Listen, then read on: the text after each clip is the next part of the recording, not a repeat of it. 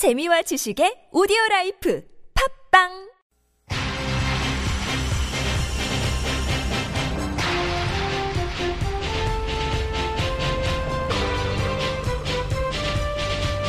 색다른 시선 김종배입니다.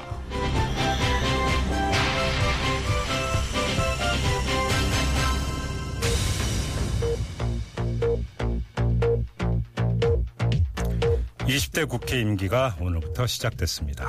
각 당의 원내 수석 부 대표들은 원 구성 협상을 재개했고요. 하지만 또다시 입장차만 확인하고 마무리됐습니다. 3당 원내 수석들은 입을 모아서 양보를 외쳤지만 합의 가닥조차 잡지 못했습니다. 자, 사람들이 19대 국회를 두고 최악의 국회라 해서 그랬을까요? 이 19대 국회보다야 낫겠지라는 기대가 컸는데요. 자, 임기 시작 첫날 여야 각 정당이 보여준 모습은 기대보다는 걱정을 앞서게 합니다. 자, 시작이 좋아야 끝도 좋을 것이라는 말이 있죠. 이 첫 단추를 잘 끼워야 된다는 말도 있습니다. 이번에는 제발 원 구성에서부터 협치 정신을 발휘했고 그래서 다른 그리고 발전하는 국회성을 보여주기를 정말 간절히 부탁드립니다.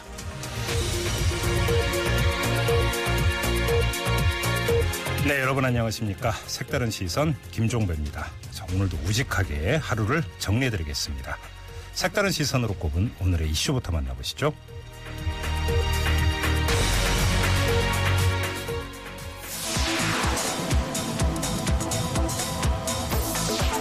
정치 혐오의 시대 제대로 된 정치는 무엇일까요? 정치 무림의 운둔고수 두 분과 함께 그 해답을 찾아갑니다.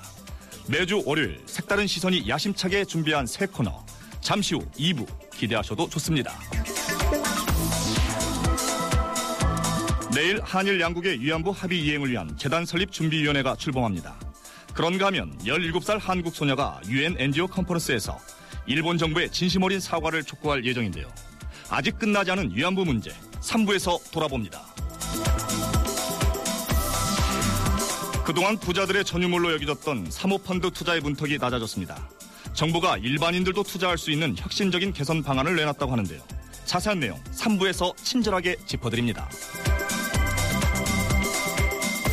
법무부가 민주사회를 위한 변호사 모임 소속 변호사들을 징계하려 했다가 되레 망신만 당했습니다. 어찌된 사연인지 사부에서 이정열 전 부장판사가 시원하게 알려드립니다.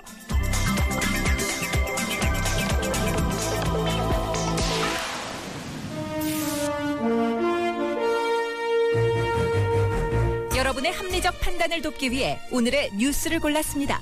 백병규의 뉴스 체크.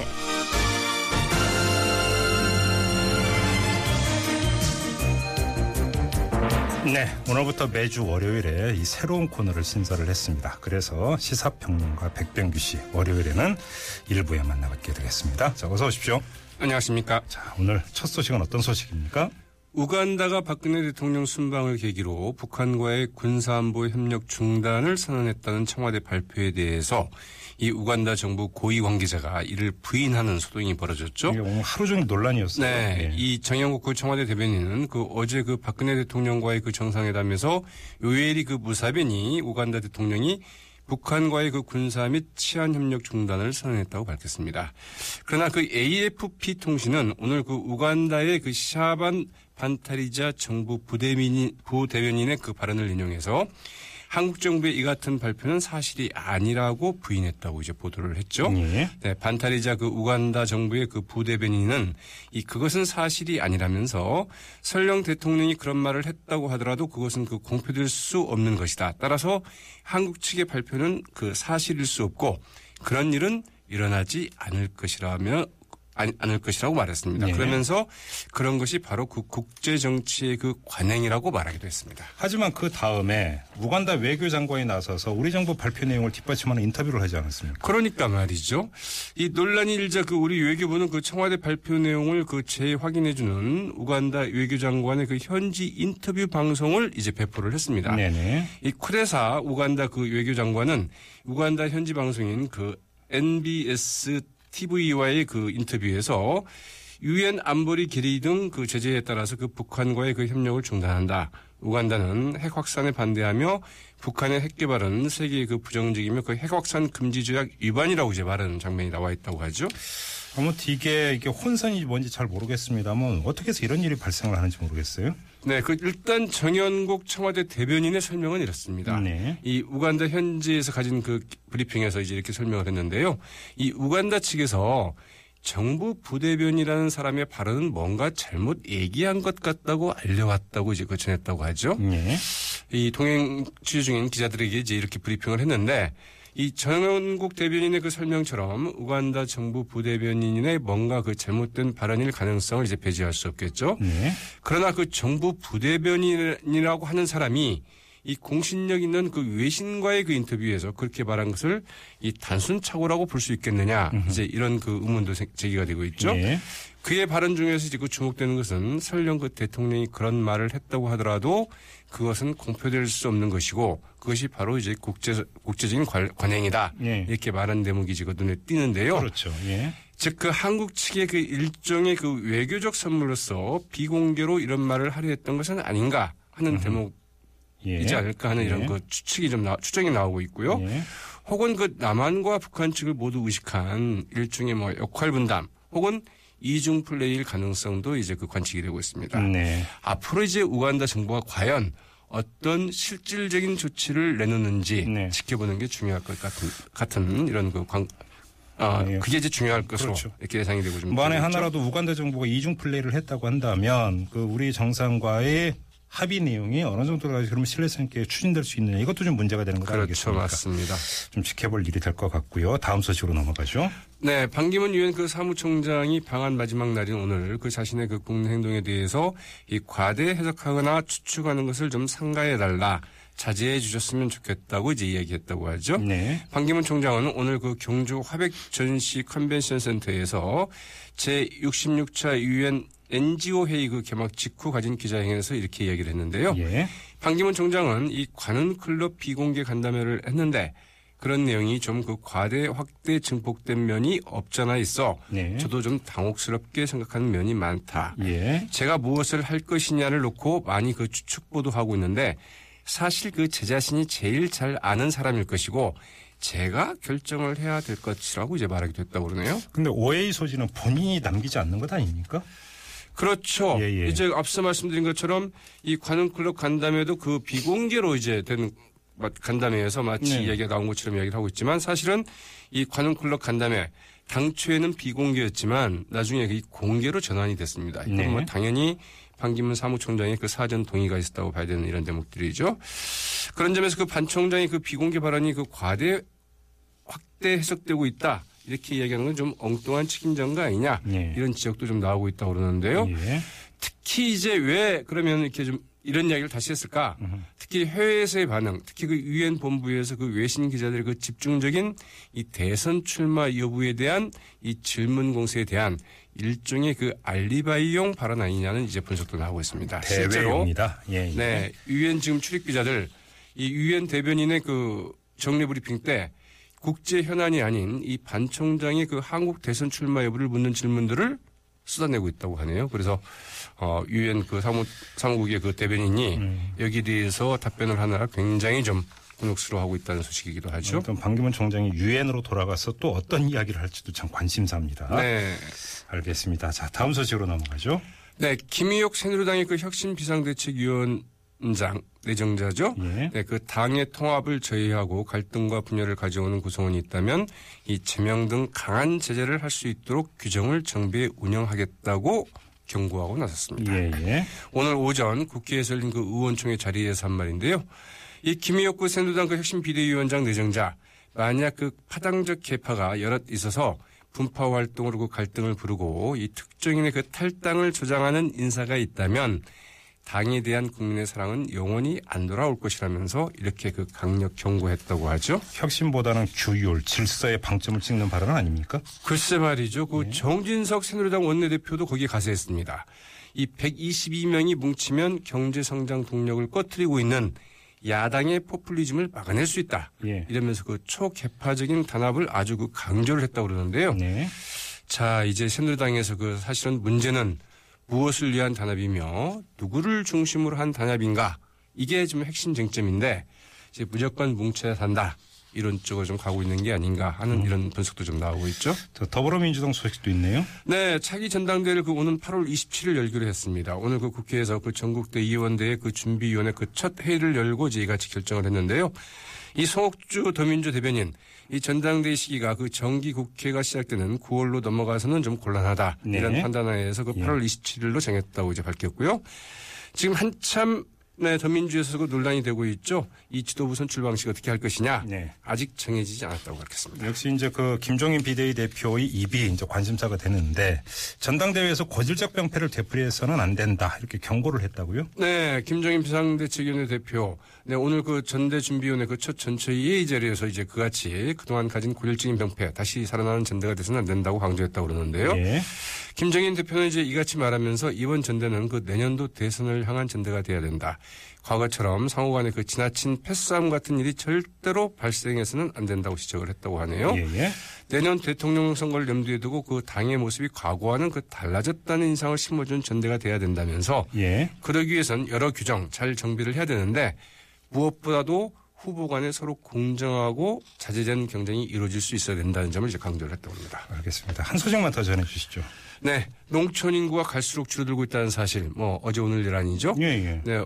그런데 아무튼 약 10년 뒤면 100만 호에도 이제 농촌 가구 수가 못 미칠 것으로 네. 라는 전망이 나왔는데요. 네. 이 농협조사 월보 5월에 실린 그 농가 및 농가 인구 그 구조 변화와 그 전망 보고서에 따르면 지난해 농가 수는 108만 9천 호, 25년 전인 1980년 215만 5천 호에서 무려 49.5%. 반토막 난 거죠. 네, 반토막. 반토막이 났습니다. 예, 예. 농촌 인구도 1000만 명 선에서 256만 명으로 무려 이것은 76.3% 예. 4분의 3이 줄었습니다. 예. 총 인구 대비 그 농가 인구 비율 1980년 그 28.4%이던 것이 지난해에는 무려 5.1%로 줄었는데요. 예. 이 같은 감소 추세 앞으로 10년 동안에도 계속 이어질 것이다. 그래서 2025년 5년에는 농가 수는 95만 호, 농가 인구는 총 인구 대비 3.9%선까지 떨어질 것으로 이제 예상이 됐습니다. 농업은 먹고 사는 것의 근본 중에 근본인데 말이죠.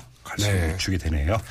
농업이 이제 우리 사실은 이 어려운 경제 패러다임의 새로운 그 출구가 될 수는 없을까? 그러니까요. 이제 이런 고민도 필요한 때가 아닐까 싶기도 예. 하죠.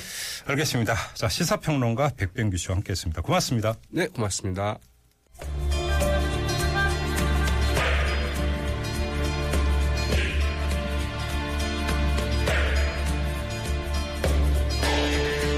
정치 혐오의 시대. 제대로 된 정치는 무엇인가? 정치 무림의 두 은둔 고수와 함께 그 해답을 찾아갑니다. 시사 외전.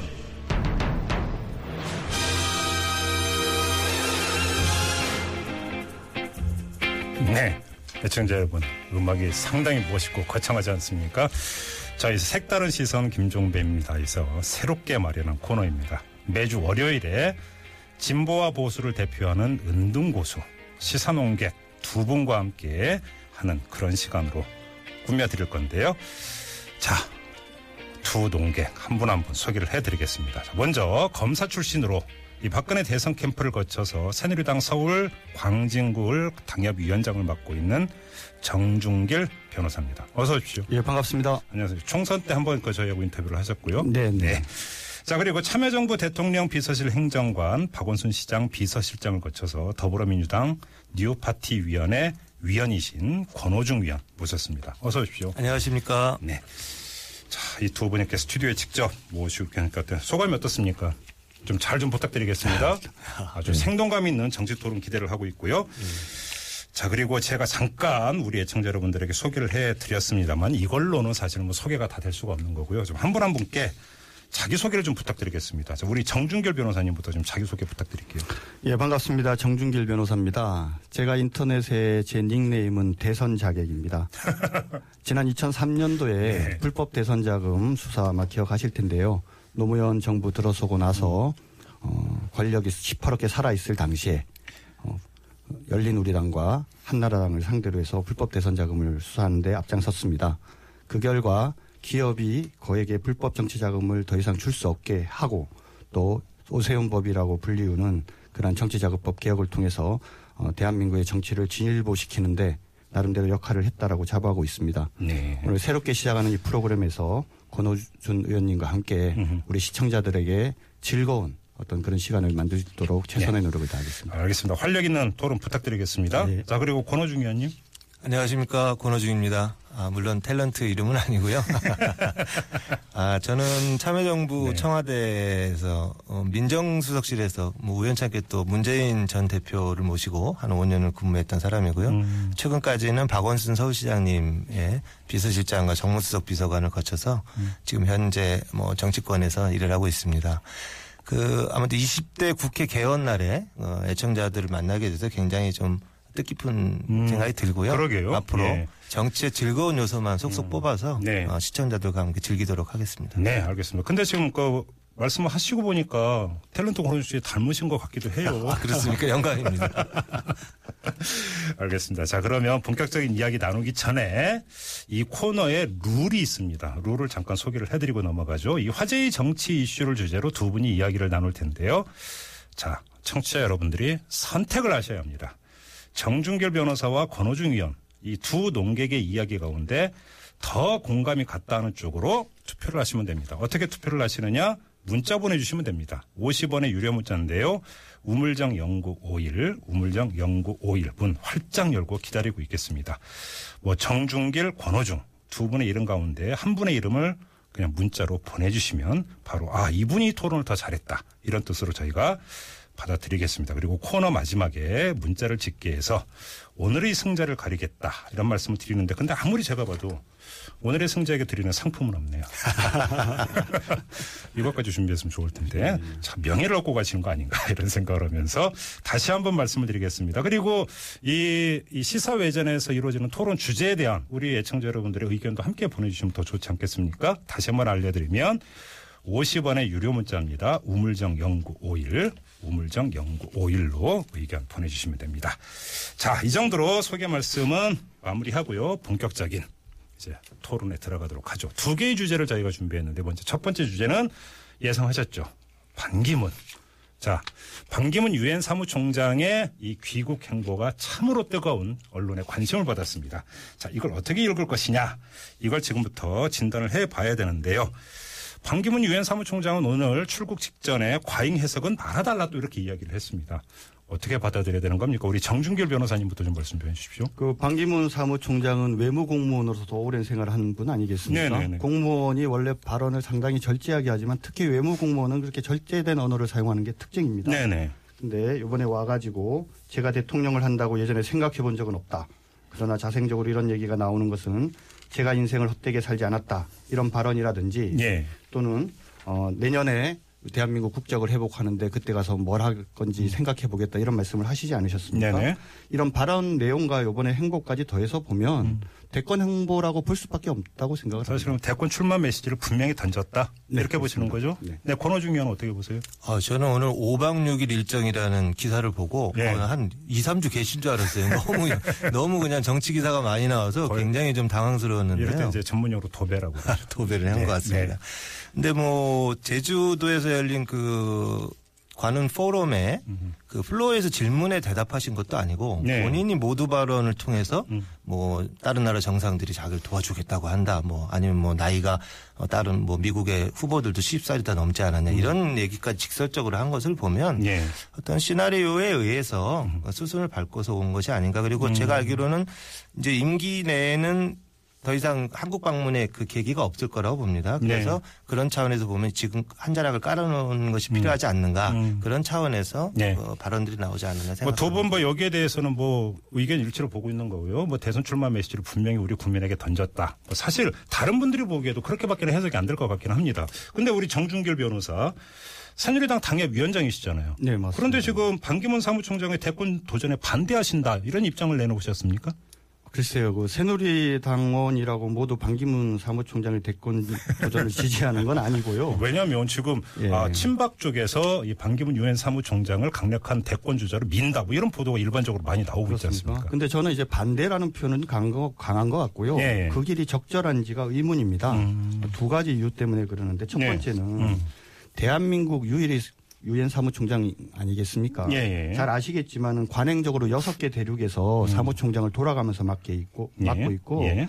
임기가 5년이지만 보통 연임하면 10년 합니다. 그렇죠. 그래서 다른 아시아에서 국가에서 사무총장이 나오려면 50년 후가 되고 아. 그때가 되더라도 한국에서 이미 했기 때문에 한국 유엔 사무총장이 나올 가능성은 없는 거 아닙니까? 대륙별로 돌아가면서 하는데 한 번은 보통 10년은 하니까. 예, 예, 예. 그렇기 때문에 어떻게 보면 어, 요 금세기 내에 또는 몇 세기 안, 안에 우리 유엔 사무총장을 대한민국의 국적을 가졌던 분이 했다라는 것은 거의 유일무이할 수 있, 있는, 있을 네, 만큼 아주 네, 중요한 네. 자리라고 봅니다. 예. 그렇기 때문에 그러한 일을 맡으셨던 분이 한 나라의 대통령으로 나오는 게 과연 적절한지라는 음. 근본적인 문제에 대해서 생각해 볼 필요가 있고 예. 그다음 두 번째는 그 코피 아난 유엔 사무총장의 선례가 있지 않습니까? 예, 예. 재단을 설립해 갖고 봉사 활동에 나가고 또 중재 역할도 하고 이러면서 많은 분들이 코피 아난의 그런 행보에 대해서 많은 사람들이 칭찬을 하고 있습니다. 네.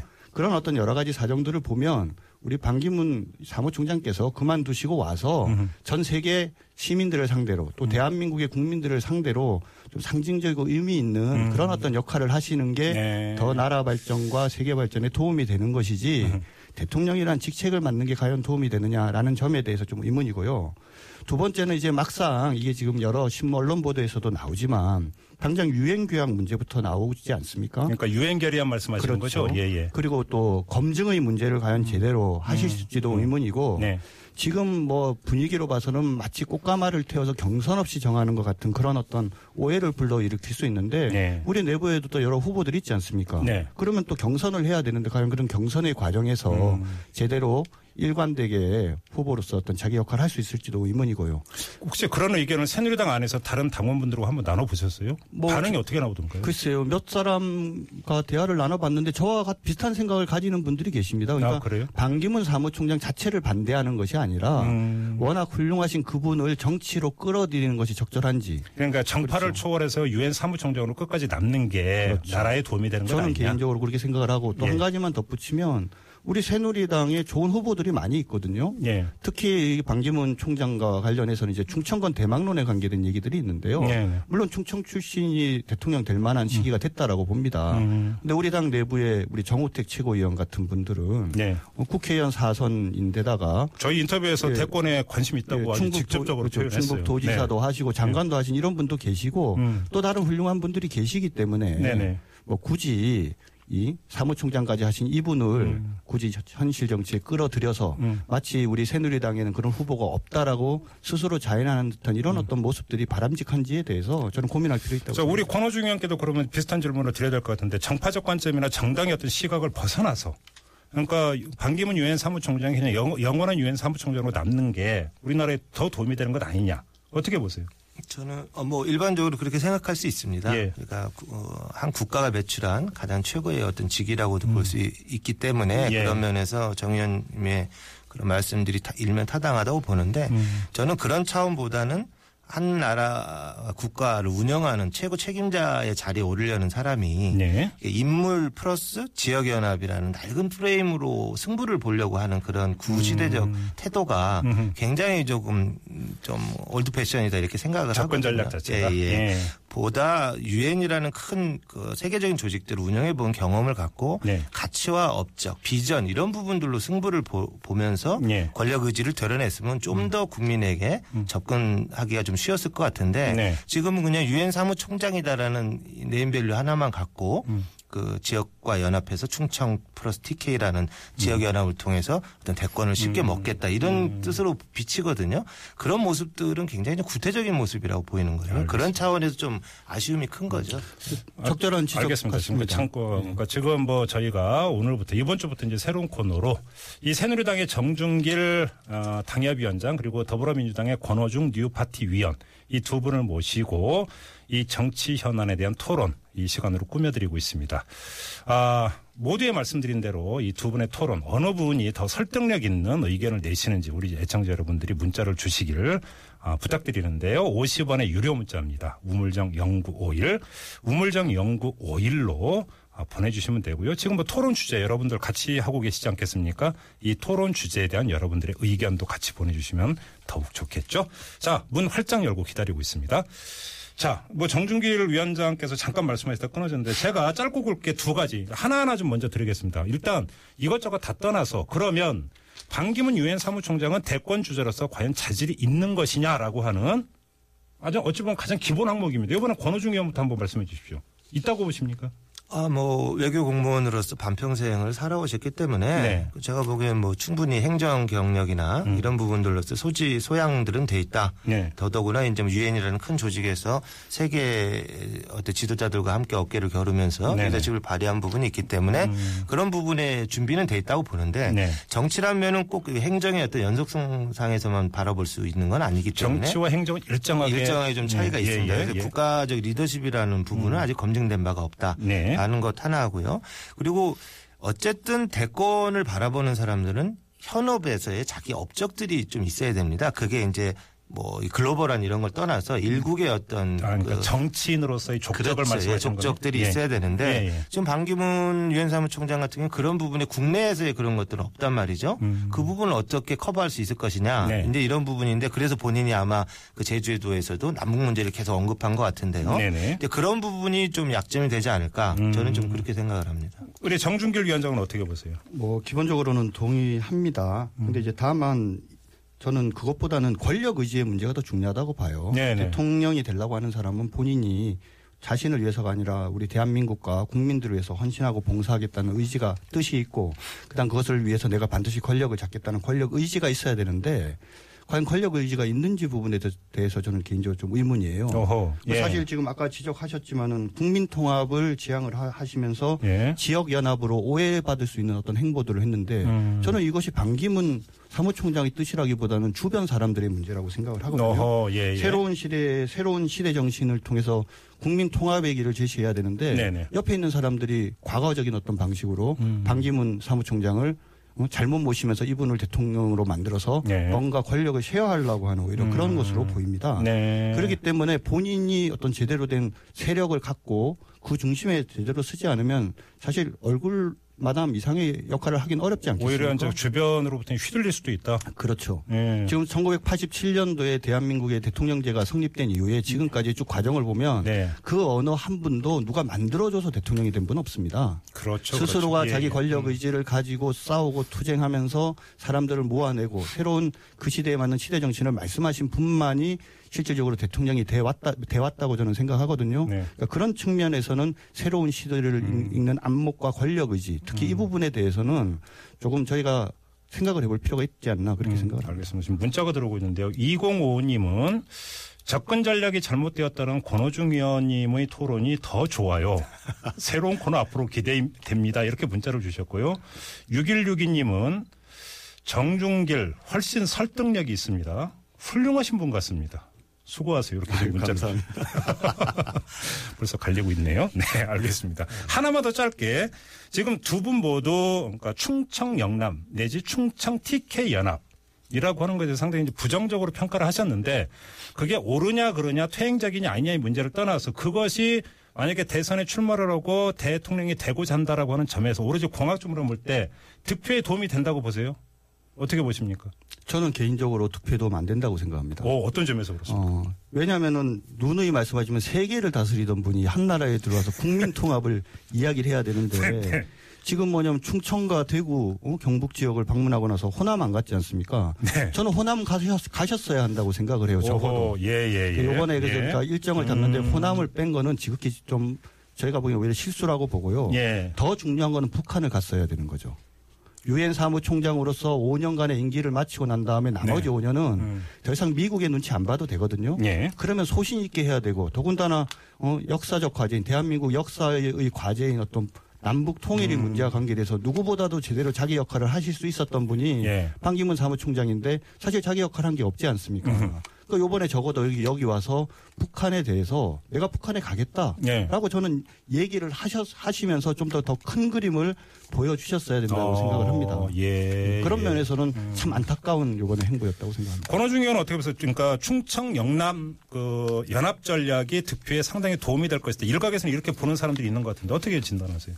여야가 좀 바뀐 것 같은데요. 아, 저는 뭐 충분히 정치공학적으로는 음. 가능한 선택이라고 봅니다. 예, 예, 예. 그러니까 반기문 총 총장이 국내에서 어떤 정치 세력이 내연이든 외연이든 없는 상태 속에서 예. 어쨌거나 구시대적인 그 구도긴 하지만 음. 자기 인물 인물의 경쟁력과 지역 연합들을 어, 결부시킨다는 것은 뭐 자기로서는 최선의 선택이라고 보는데 네. 그 부분이 성공할 것인지 안 서- 또 실패할 것인지는 종국을 가봐야 하는 거죠. 네네. 음. 아무튼 그때 당시에 국민적인 선택, 그 정치 수준의 예, 그런 차원들이 좀 다르기 때문에 음. 네. 좀 지켜봐야 될 것 같습니다. 알겠습니다. 반기문 유엔 사무총장에 대한 이 그러니까 반기문 유엔 사무총장의 대권 행보는 앞으로 두고두고 얘기를 오래 할 것 같으니까 이 정도로 가름하고요.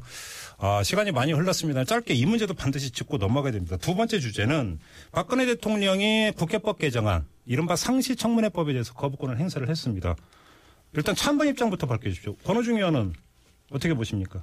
아, 뭐 반대입니다. 그렇죠. 예, 예. 거부권을 행사할 권리가 있지만 네. 어, 대통령이 그런 식으로 국회를 무시하고 네. 대립하려는 것들을 계속 그런 모습을 보이는 것은 국내 정치 안정에 도움이 안 됩니다. 정준길 위원장님이 어떻게 보세요? 나름대로 고심 끝에 거부권 행사하셨다고 생각하고요. 음. 예. 거부권이 행사됐으니까 정말 국민의 뜻을 잘 반영해서 제대로 된 상시청문회법을 만들었으면 좋겠어요. 자, 여기서 이제 궁금한 게 이건데요. 야, 우리 장준길 위원장님 또 이제 법조인 출신이시고 하니까 먼저 여쭤봐야 될 것 같은데 자, 거부권을 행사해서 다시 국회로 오지 않았습니까? 근데 19대 국회는 끝났어요. 그러면 19대 국회 임기가 종료된과 동시에 이건 자동 폐기된 겁니까? 살아있는 겁니까? 폐기됐다고 해석하는 게 맞습니다. 그렇습니까? 예, 예. 왜냐하면은 네. 어, 원칙적으로 헌법에는 51조의 회기 계속의 원칙이 있지만 예. 예. 외 조항이 있습니다. 예. 그래서 임기가 종료한 경우에는 그러하지 아니하다라는 부분이 있고 음, 음, 음. 거기에 여러 의안 중에는 당연히 재의결 하라고 보낸 의안도 포함된다라고 봐야 되고요. 예, 예. 어, 흔히들 뭐 지금 과거에 유사한 사례에서 지금도 뭐 부의된 것처럼 형식적으로 남아 있는 걸 가지고 어, 문제 제기를 하는데 음. 네. 저는 미국 사례를 이야기를 하고 싶습니다. 예. 미국은 우리 대한민국과 다르게 한 번에 모든 하원 의원이나 상원 의원을 뽑지 않거든요. 하원 의원은 2년에 한 번씩 바꾸고 음. 그렇죠. 상원 의원은 3년에 한 번씩 네. 바꾸고 있습니다. 그러면은 3년에 한 번씩 바꾸거나 2년에 한 번 바꿨을 바뀐다는 것은 뭘 의미하냐면 새로 뽑힌 하원 의원들의 반만 새로운 사람이고 네. 나머지 반은 기존에 있던 사람이라는 얘기 아닙니까? 예, 예, 예. 그 경우에도 미국 헌법에서 바로 회기 계속 원칙의 예외 사유로 임기가 종료됐을 경우에는 어. 그런 경우에는 의안이 폐기되게 돼 있어요. 그래요? 그죠? 음. 하물며 우리처럼 한꺼번에 다 바뀌는 것. 특히 네. 이게 왜 회기 계속의 원칙을 하면서 그 예외 사유를 주냐면 음. 바로 선거를 통해서 국민의 민심이 바뀌면서 예. 의회의 주체가 바뀌었다는 네. 음. 바로 그런 어떤 거- 부분에 대해서 대부분의 그 나라에서 그렇게 법을 그렇게 정하고 있는 거거든요, 헌법을. 알겠습니다. 권호중 의원은 어떻게 보세요? 아, 저는 당연히 재역을 수 있다고 봅니다. 살아 있다? 예, 살아 있습니다. 예. 왜냐하면 예. 그 아까 말씀하신 그, 그 예외 조항이라는 것들은 사실 우리나라는 미국과 달리 네. 대통령의 거부권 행사를 굉장히 좀 제한하는 듯하게 헌법이 음. 정해져 있습니다. 그래서 네. 그 예외 조항이라는 것도 사실 국회가 의결하지 않았을 때 유효한 것이지 이거는 음. 이미 국회가 의결한 법안을 정부에 보냈는데 정부에서 국회에서 재의결하기 어려운 시점에 저 거부권 행사한 거 아닙니까? 예, 예. 그렇다고 보면 이것들은 현재까지 살아 있고 네. 20대 국회에서 충분히 재의결할 수 있는 사안이라고 봅니다. 그럼 추가 질문은 권호중 의원에게 먼저 드려야 될 것 같은데요. 더불어민주당의 우상호 원내대표가 어떤 이야기를 했냐면 이걸로 정쟁을 삼기보다 민생을 먼저 챙기겠다 이렇게 이야기를 하면서 치밀하게 다듬어서 새로운 국회법 개정안을 발의해 보려 한다 이렇게 이야기를 했습니다. 그러면 우상호 원내대표의 말에 따르면 이건 폐기된 걸로 보고 다시 그러니까 법안 제출하겠다 이런 뜻으로 해석을 해야 되는 지금 거예요. 어쨌든 뭐 국회 사무처에서 해석이 유권 해석이 나오지 않고 있는 상황에서 예, 예. 어쨌거나 종국적으로 가서 네. 그런 뭐 끝까지 대립이 된다면 뭐 이제 야당끼리 연합해서 다시 국- 발의를 할수 있다고 이렇게 얘기를 한것 같고요. 예, 예. 사실 그 절차와 비용들이 굉장히 많이 듭니다. 그래서 그 실효성은 별로 없는 발언이 아닐까 자, 저는 그렇게 생각합니다. 이 문제에 대해서 정준길 위원장님도 한 1분 정도로 짧게 좀 말씀해 주시죠. 저는 우상호 원내대표가 바로 국회 선진화법 때문에 그런 거라고 생각을 해요. 예. 왜냐하면 지금 야당이 다수니까 통과시킬 수 있겠죠. 네. 그런데 과거에 야당이 했던 것처럼 그렇게 발목 잡기 하면 의안이 통과되겠습니까? 네. 그러니까 의안이 통과된 상태에서 재의결을 거치면은 새누리당의 일부 반란표가 있어서 혹시라도 통과되지 않을까라는 네. 그런 기대감 때문에 그러는데요. 음. 차제에 말씀하신 것처럼 새로운 국회법 개정안을 만들면서 너무 광범위한 문제 네. 그리고 국민에게 뭔가 새로운 의무를 부과한다는 문제 이런 문제들을 잘 극복을 하면서 예. 차제에 국회 선진화법까지 같이 해가지고 음. 제대로 국회를 정상화하는 어, 그런 어떤 어. 과정을 거쳐야만 이 문제가 제대로 해결된다고 국회. 선진화법까지 놓고 원샷 해가지고 한번 그 여야가 단판 벌여서 손질할 거 손질하고 넘어가야 된다 이런 예, 말씀이십니까? 맞습니다. 그렇게 어. 하지 않으면은 예. 이건 다시 의결 제 의결 다시 상정하더라도 이게, 네. 이게 뭐 하세월이지 않겠습니까? 음, 알겠습니다. 시간이 거의 어, 벌써 다 됐네요. 시간이 다 됐는데 20초씩밖에 못 들을 것 같은데 원 구성 협상의 법정 시한이 6월 7일 아닙니까 개원? 네. 그 전에 끝날 수 있다고 기대하세요. 그렇게 될 것 같습니까? 어떻게 보세요? 좀 어려울 것 같습니다. 일단 뭐 아이고, 예. 저렇게 대치 상황이 있기 때문에 예, 쉽지 예. 않을 것 같습니다. 정준길 위원장님은 어떻게 보세요? 어, 저는 뭐 안 될 거라고 생각하는데 저는 그 안철수 예. 또 안철수 의원이 약속을 지키는지 한번 보고 싶습니다. 그건 무슨 말씀이세요? 그 지- 기한 안에 안 되면 월급 바- 세비 반납하겠다고 하지 않았습니까? 알겠습니다. 자, 오늘 이제 그 시사 외전 저희가 야심차게 그 준비한 월요일에 고정 코너인데 어떻게 두 분 오늘 첫 방송이셨는데 어떠셨어요? 편안하셨습니까? 정준길 위원장님? 어디서 이런 고수를 모셔왔는지 깜짝 놀랐습니다. 은둔 고수라고 저희가 소개를 해드려요. 우리 권호중 위원님 아? 저는 이제 뭐 무공 비급이라도 하나 갖고 나와야 될 것 같습니다. 좀 더 준비를 해보겠습니다. 많이 보신 것 같은데 무공 비급이라는 전문 용어를 행사하시는 거 보면 무협지 많이 보셨죠. 알겠습니다. 자 오늘 새누리당의 정준길 당협위원장 그리고 더불어민주당의 권호중 뉴파티 위원 두 분 모시고 월요일에 새 코너 시사 외전 진행을 했습니다. 자 오늘은 여기서 마무리를 하도록 하고요. 다음 주에 두 분 모시겠습니다. 고맙습니다. 고맙습니다. 감사합니다. 네, 자. 네, 색다른 시선 김종배입니다. 자, 2부 이렇게 마무리하고 저는 잠시 물러갔다가 7시 6분 3부에 찾아뵙겠습니다.